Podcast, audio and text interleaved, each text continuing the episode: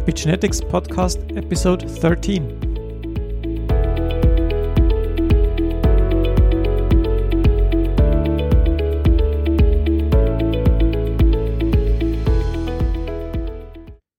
Welcome to the thirteenth episode of the Epigenetics Podcast from Active Motif. My name is Stefan, and I am part of the technical support and marketing team of Active Motif. Our special guest for this episode is Joe Fernandez, the founder of Active Motif. He was born in the U S, but moved to Spain, where he studied in a British college, but decided to come back to the U S for college.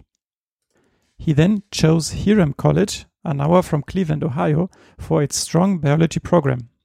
He proceeded to graduate school in bacterial genomics and the academic route at Bowling State University, but was recruited by San Diego Biotech when biotech and cloning was just beginning to flourish, and jumped to the corporate world. Not much later, he took that entrepreneurial knowledge and co-founded Invitrogen, which is now Life Technologies, at the early age of twenty-eight. After a successful I P O with Invitrogen, he departed and founded Active Motif to do more cell biology and focus less in D N A and more on what's happening inside the nucleus, what is now known as epigenetics, where he is still today. And now, let's dive right into the interview. A question I like to I like to ask every guest uh, in the beginning of our podcast, and you're no exception, obviously, is uh, how did you become interested in biology in, in the first place, and then in pursuing a career in science? I've always been interested in science, but um, and during my O N A levels, I got interested in molecular biology when I read The Double Helix by Watson and Crick, uh, and that gave me a fascination on D N A. And then in college, uh, I, I went into the biology realm, and I became really a molecular biologist after a molecular biology seminar, where they turn the lights off and they make me visualize uh, ribosome and protein, I mean, mRNA transcription, ribosome and protein production uh, in a three-dimensional visual way. And that from there on, I started looking at molecular biology in a, like, molecules and interactions, and, and, and that, that really excited me and, and got me to continue studying uh, molecular interactions. What always fascinated me is, like, how do they find each other, right? I mean, it's like this comparatively huge space in the nucleus, and then, or in the cell, when you talk about ribosome, and, and then you have these small molecules, and they have to find together, right? And and, and I mean, it's just crazy how the f- how this all works works out. It was always fascinating for me. Yeah, I think it's fascinating, and, and once you start visualizing it, uh, it makes you realize how simple chemistry is. It's in the end, it's all chemistry. um, biology and the biotech industry was very different at the time when you started, right? Um, about twenty years ago, uh, what was the atmosphere like um, in the field at that time when you started? When I first started, um, molecular biology was very, very, very young. Uh, I, to tell you. Uh, my thesis in grad school was looking at cisplatinum uh, binding to D N A, and my and I was trying just cutting pieces of D N A, treating it with cisplatinum, and then sequencing it through Maxam and Gilbert. Mm-hmm. Uh, so I used to sequence twenty, thirty bases, forty bases. Uh, then Sanger sequencing came around. I started sequencing maybe two hundred bases. Uh, so everything, the industry was very new. So everything that you did was like new, unique, new vectors, new new systems. Um, since then, it has matured a lot, uh, and it's now a just a mature field. Uh, uh, then you went on and co-founded funded Invitrogen, um, and the industry also, not just the field of molecular biology, but also the industry was very different then than now. Uh, you were also the first ones to sell, like, cloning kits. Um, how was, was the field and then in, and especially the industry um, different then and now? Well, back then there was um, there was the need to clone mRNAs and express them in mammalian systems, and we took advantage of that need and started developing cloning systems for mammalian expression. And then obviously something that hasn't matured that much even today since then is actually expression of these, either through baculovirus or picapastores or something like this. And back then, before the human genome was sequenced, we actually did think that that was going to be the answer to biology: cloning a gene, expressing it and understanding it. And it wasn't until after the human genome got sequenced that we realized that there was way more complexity to it than a, a linear uh, um, um, R N A to D- DNA to RNA, RNA to protein expression. Uh, what you basically did then was reusing tools that were already there, right? I mean, this was like enzymes that were u- that were expressed in bacteria. They used them for different purposes, and you just reused them, put them in a different toolbox, and used them in mammalian systems, right? I mean, it's yes. I mean, uh, I mean, I feel very strongly that the field of molecular biology is the field of microbial genetics. So we just used the microbial genetic tools that were there to actually make mo- molecular biology for mammalian cells a little more efficient, better, and, and move um, from the study of genes in E. coli to study the genes in mammalian cells. Um, do you, I mean, I'm, I'm now jumping ahead a little bit, but but the question that now arises is, um, do you think that there is, I mean, we have now seen CRISPR-Cas arising from also microbes, and do you think that there is more to discover?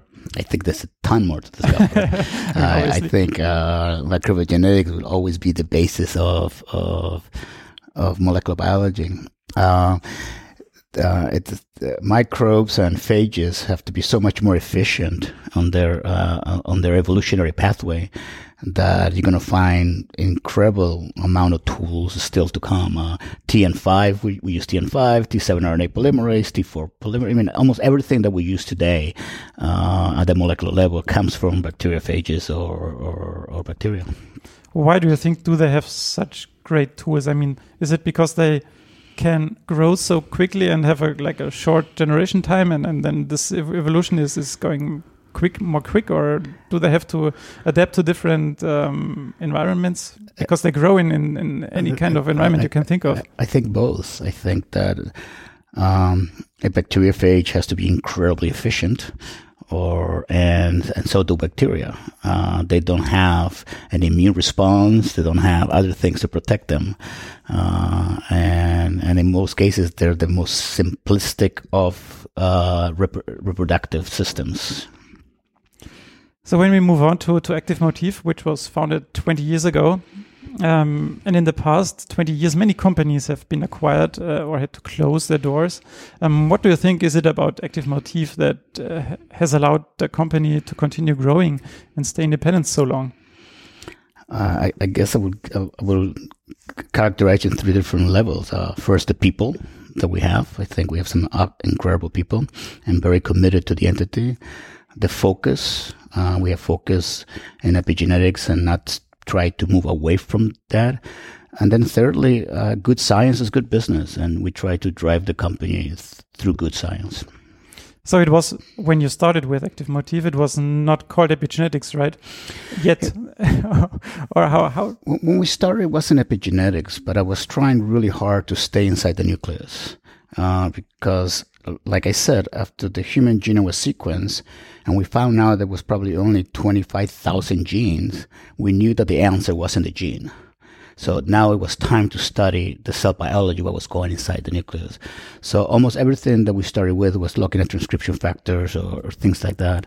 Uh, and then the, the buzz became epigenetics, so we started moving more into epigenetics. Um, then in the early two thousands, uh, along the way, with the rise of the chromosome conformation capture methods, um, the view changed, right? I mean, it was first the linear genome, and then it went to, to maybe more to the three D genome, which opened then a new um, field. How did you see this change? Well, it's always fascinating uh, if you look at uh, two meters of D N A and twenty-three pair of chromosomes having to fit into, I mean, a micronucleus, like ninety microns.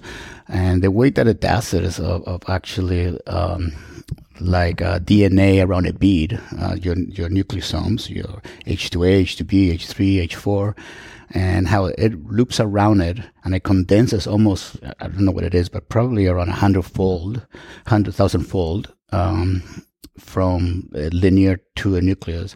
And the ability of this to fold in such a way that It, it can then control what genes and what cell type it is, and it can then divide, I mean, around five hundred nucleotides per second, uh, fifty revolutions per second, an incredible speed, and form the same structure of uh, of the chromosome that it had at the, from mother to daughter, and be able to express the same genes.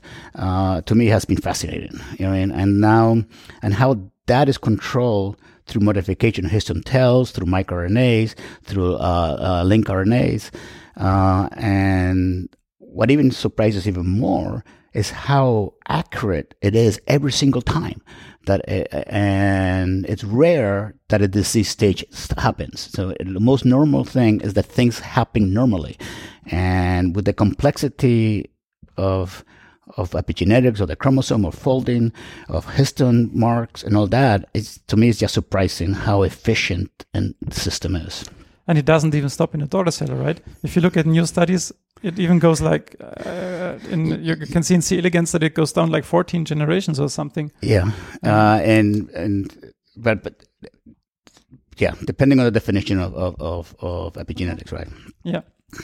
Um, you already mentioned it, that this does have vast majority, uh, implications in, in disease states, and, and this field, like epigenetics, is now expanding in like everything, um, and has also clinical applications, right?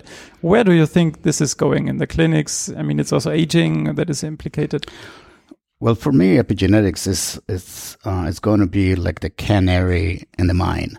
Uh, it, it's it, it has this the signals of something going wrong or something going right. And as long as we can start reading the signals in the blood, either the new, uh, uh, either H three mutations uh, or, or, or histone tail mutations, or what people are doing is looking at microRNAs in saliva. All these things are telling you something's happening, even though it may not be happening. You may not have cancer yet, but it tells you that you're about to have, get cancer. You may not have a neuro disorder yet, but the saliva and the microRNAs may tell you you will have a neuro disorder. So I think that you're going, you're going to see diagnostics coming forward are going to all be epigenetic-based diagnostics. Not all of them, obviously, but a big percentage of them. Um, and then even more interesting is once you have you understand what these uh, uh, histone tells are telling you. And I'm a believer that through evolution, all these marks have a function. So and right now... because we, they would be there then, right? Exactly. And I, and there are hundreds of them, right? So so we know very little right now. The, uh, so the correlations we're putting together are based on a few marks. Uh, once we understand them all, we understand the language, we understand how they fit with refoldering proteins, we understand how they fit with uh, uh, R N A structures, then we'll be able to then interrupt those when when it's hacked. When, like, for example, a stage where it's causing cancer. And now you can start building cures that are specific to that individual and to that epigenetic effect. It must be, I mean, you're really passionate talking about all those things. I mean, it must be more fun doing it now than it was back then when you just had like one vector with one protein and, and then doing analysis on that, right? I actually don't think that there's a better time to be in science than right now. I would recommend anybody in college or to go to grad school and to continue in sciences, because there has never been a more exciting time. I mean, we also have a lot of, uh, na- yeah, there, there are great methods out there, and we also have like great methods like ATAC-seq, like ChIP-seq. What do you envision is is, is like the, the best breakthrough that, that was, was around? Or it, it is really hard to know what the next breakthrough is. It seems like after the human genome got sequenced, uh, breakthroughs came through brute force and a lot of work. In other words, uh, doing a lot of ChIP-seqs, doing a lot of R N A-seqs, doing them both in population and single cell, and then being able to look and, and, and obviously mass spec at the end, looking at, at protein levels. And now, how can we get the bioinformatics to look at all these things and actually trying to Uh, figure out what is actually what is telling us? Uh, how does the, the the secondary structure of a of a chromosome fits with um, uh, your his, your transcription factor ChIP data? How that fits with your R N A transcription? How that fits with your protein expression, and so on? Uh, and I think that the bioinformatics is what's going to is a limiting factor right now to be able to unite all these databases in a smart manner. Uh, some people call it artificial intelligence. I just call it interactions analysis of, of, of databases. So like twenty years ago, um, it was still possible to like put one PhD student on one topic and have him do that for five years. And it's it worked out fine because he could do it twenty-four seven. And then in the end, he would like end up answering one question. He would be done. It would be fine. Do you think it's still the case uh, those days, or because you're now saying it needs so much things, so much methods, so much uh, bioinformatics, is it still possible for one PhD student to do that? Or do you need a more complex approach to to have like companies doing services, like doing experts doing the informatics and, and somebody doing some experiments, but not everything? No, I think you're right. I think that uh, as the industry has matured, it now it requires, I mean, an individual has to sequence a billion bases a day to get enough data. Uh, and then they have to analyze that. And then, I mean, they have to fit it with different data, different systems. Uh, uh, science has to be done at a single cell and has to done, be done at a population cell, uh, to answer questions. Um, and so I do, yeah, I do think that the ability of sequencing a gene and getting a paper is no longer going to happen. You know, and now it's going to be how understanding how all these things come together to to answer a question. Uh, but there's so many questions still to answer that uh, I think that they're still fascinating. You know, and, uh, and, and there's going to be, coming forward, there's going to be people that only do uh, wet lab with a little analysis, and there's going to be enough databases out there that people are going to be able to do some great science without ever touching a wet lab. Yeah. I mean, there is so much data out there. You, you just said it. I mean, you can just go... go in there, grab all those data and just do sit in front of your computer and just analyze everything, and then you would maybe find something new. Um, I mean, that's just incredible. I guess uh, you would need to just find the yeah the, the information that is already there, and, and you don't need to do the experimenting anymore. I, I agree. I mean, I think science is, is moving into more into silico than uh, than before, uh, but there's still so much data to be generated uh, and needed. I mean, we, we, I don't think we understand transcription factors well enough. I don't think we understand uh, remolding molecules well enough. I don't think we definitely don't understand histone tails well enough. Uh, we're beginning to understand microRNAs a little bit. Uh, there's just, yeah, it, it still is a very, very beginning of what we can call a three D biology, or understanding biology through all different interactions uh, inside the nucleus. Yeah, you also mentioned it now. The field of epigenetics traditionally focused on D N A modifications because we, we knew that, and then histone modifications ca- came into the play, and now this whole new field of R N A modification is opening up. Um, yeah, one question would be, where do you think this is moving? And the other thing is, where do you also see other things that might be influencing things? Well, they're all, all relevant, right? I, I, I, I'm a believer in D N A modifications, uh, five-hydroxy, five-methyl, and, and, and trying to understand those a little better as it relates to the folding, the histone, um, uh, nucleosome positioning. Um, and then in the R N A-wise, I mean, how do these R N A modifications affect uh, finding the right ribosome, and how much time the ribosome spends on that R N A to control the uh, protein levels inside the cell? Um, the, the, the, the, the more we go into the biology of what's going on inside the cell, the more we understand that there is regulation at every single step. And, and, and, and I think that the reason why a cell doesn't make too many mistakes because there's a lot of backup systems to everything. I mean, I, I have believed that you have the ribosome as a backup system, the mRNA modification as a backup system, then you have D N A modifications, and then you have histone tail modifications, so on. So, so the cell can actually, if it seems almost like an airplane that has backup systems for everything. So it's a redundancy that in the end, because you see similar effects on different levels, right? That's that's my theory. I don't, obviously, it's still to be proved. Yeah, and then another thing would be like the interactions between all those things that still need to be unraveled, right? I mean, uh, yeah. So there is also methods like ChIP-seq or ATAC-seq that would be... Uh, well, yeah, well, ATAC just gives you open chromatin, right? Um, but this uh, would be a good entry point to, to use ATAC-seq to, to do that. Yeah, but I but I, I think you're going to have, to, I mean, I'm a believer that ATAC-seq is, is just a rough way of looking at open chromatin. There's going to be better ways, which is by doing CHIP based on, on histomarks. Are you going to be able to then to, uh, maybe uh, in the, uh, interpret that open reading frame a little more? Is it an enhancer? Is it, what, what, what is it? You know what I mean? Um, and I think that you're going to start seeing CHIP becoming way more um, used around. And, and you, you, you believe be, that CHIP is still going to grow? Well, I think we need to understand the D N A protein interactions, and there's not too. I mean, I don't know if you want to call it CHIP, you want to call it cut and run, you're going to call it tag time CHIP, what you want to call it, but the ability to understand the protein D N A interactions, and and then when it comes to histone, understanding the the histone modifications and the D N A interactions and the, how that affects the transcription factor and so on. Yes, I think that we still uh, have a long way to go. Um, Because we, we, we, we're beginning to understand very clearly that naked D N A means very little.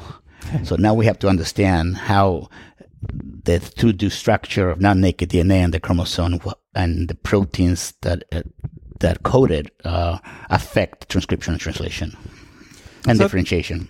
So during the, the last minutes, uh, we have taken a journey along the twenty years of your history and also the history of epigenetic uh, discoveries. Um, if you look back, Um, what is your highlight on in this span and in, in, in this uh, journey? I, I just think that it, it's been a lot of fun to see how uh, molecular biology and genomics has matured.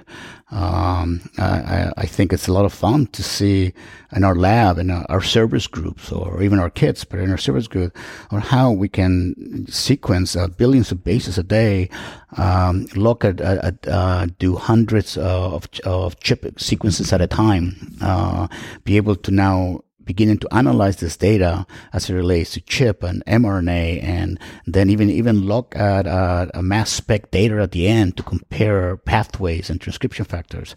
Um, so I think the way genomic has evolved is, is just been has, has been fascinating, and I, I think we have a long way to go. Uh, but there is a new generation out there ready to take it. Oh, if, if when you already mentioned that, I mean, it must be fascinating for you because I mean you have. Your visions, your ideas, and, and everything. But uh, talking to customers who have different visions, other things that you might not have thought of, this must be already fun already, right? I, I think it's a blast. I, I, I think uh, obviously there was way better people than me before me uh, that helped me and they trained me. But uh, the I think there's going to be a next generation that is, will start thinking as complex uh, biology. Will not be thinking in linear biology like we were all grown up to do, and we'll be able to analyze this data and interpret what's going on inside the nucleus and the folding of this uh, of a structure of chromosomes and its its meaning to transcription, translation, differentiation way more than we could before. So thank you very much for sharing your thoughts and for being on the show. Thank you very much. This was the thirteenth episode of the Epigenetics podcast from Active Motif. Thanks for listening. I hope you enjoyed it. We are happy to receive your feedback on Twitter, Facebook, or LinkedIn. If you have any further questions, you can also reach me at eurotech at active motif dot com. You can download the podcast also via iTunes. For more great epigenetics content, check out the Active Motif blog motivations at active motif dot com slash blog. Thanks for listening and stay tuned.